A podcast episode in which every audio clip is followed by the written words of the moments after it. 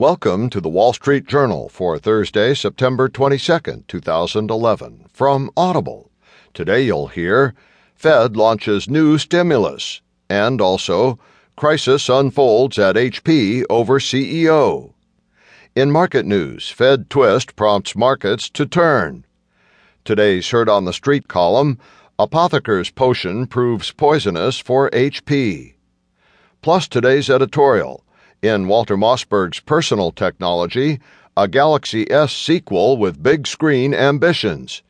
And in Personal Journal, when 12,000 guests spend the night.